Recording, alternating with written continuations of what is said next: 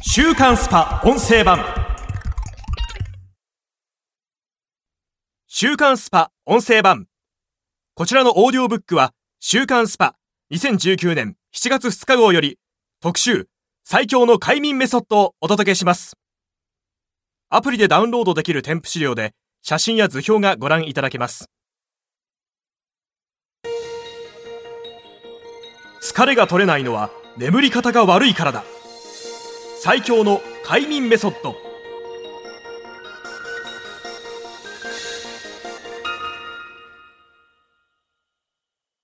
平成29年国民健康栄養調査によれば40代の約半数で1日の平均睡眠時間が6時間未満と判明。さらに暑くなり寝苦しくなるこの季節。熟睡でき睡眠の質も上がる方法グッズを大解明した。加齢とともに悪化する睡眠の質を改善すべし。睡眠の質は自律神経がコントロールするのですが自律神経の機能は40代になると20代に比べ半分程度に。50代では3分の1程度にまで落ち込みます。そう語るのは東京疲労睡眠クリニック院長の梶本治氏だ。スポーツ選手が40歳前後に引退することが多いのもその理由で筋肉は鍛えることができても自律神経の老化は防げないんです。自律神経は血圧や心拍呼吸体温などを調整しますがこの機能が低下すると睡眠のリズムがうまく取れず疲労回復が難しくなります。また最近のホットワードでもある睡眠負債の影響も大きい。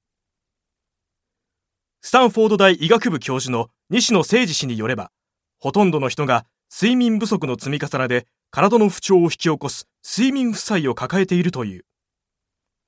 十分な睡眠が取れないと高血圧や肥満糖尿病といった生活習慣病にうつ病などの精神疾患がんや認知症のリスクが高まります。体が必要とする睡眠量は人によって異なるのですが例えば休日の睡眠時間が普段よりも90分くらい長い人は睡眠負債を抱えていると言われています。アメリカのある調査で7時間睡眠が一番死亡率は低いというデータがありますがそれだけの時間を確保できない人も多いのではないでしょうか。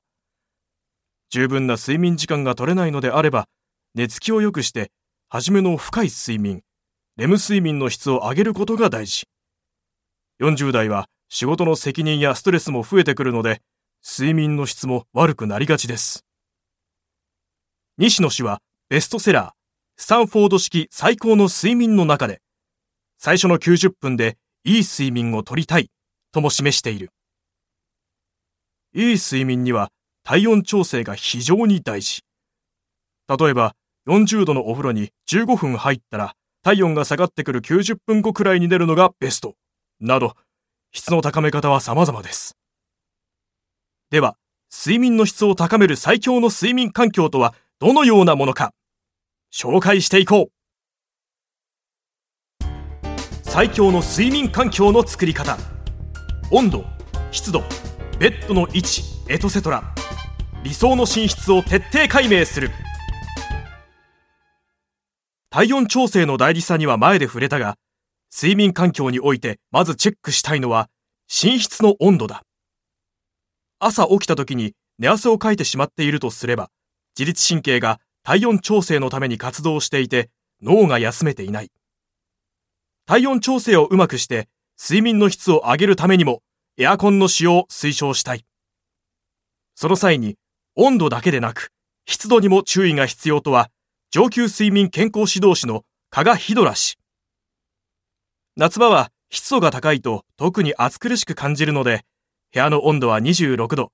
湿度は50%が最適です。おすすめはエアコンの除湿モード。就寝1時間前からつけっぱなしで稼働させておくことで、日中に建物に蓄積された熱も冷やされ、快適に眠ることができます。快眠セラピストの三橋美穂氏は、快適な寝床内環境を作るための6つの要素を挙げる。寝床内の快適な温湿度は、温度、33度プラスマイナス1度、湿度50%プラスマイナス5%と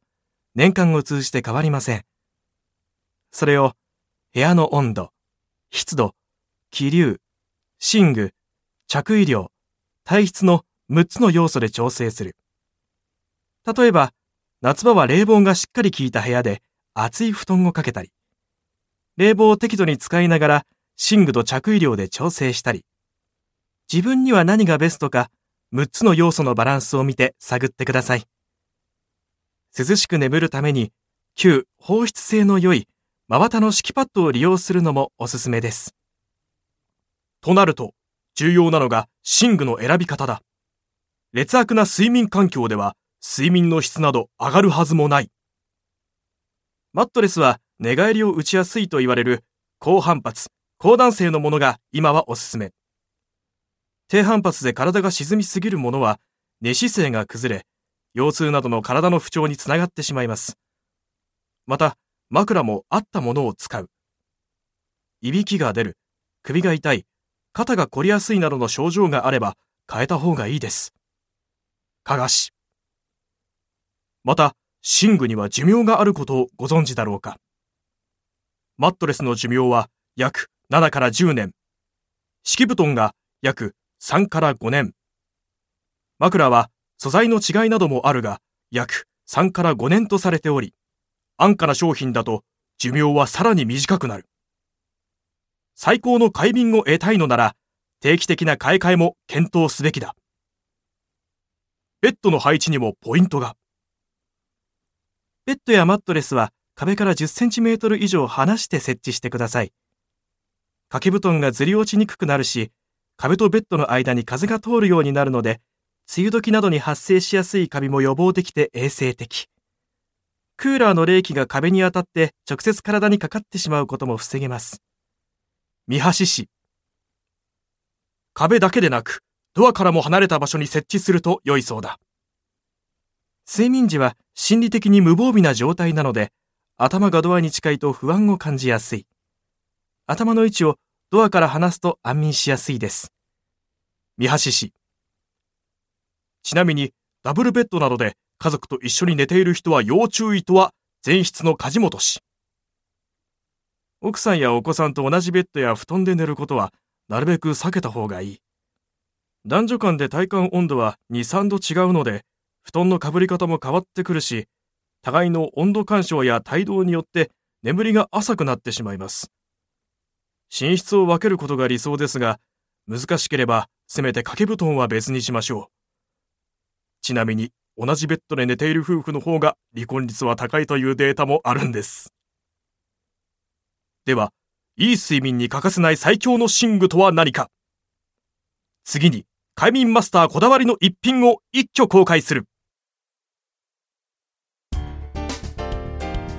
快眠マスターが勧める10万円以下で買える最強のマットレス枕はこれだ。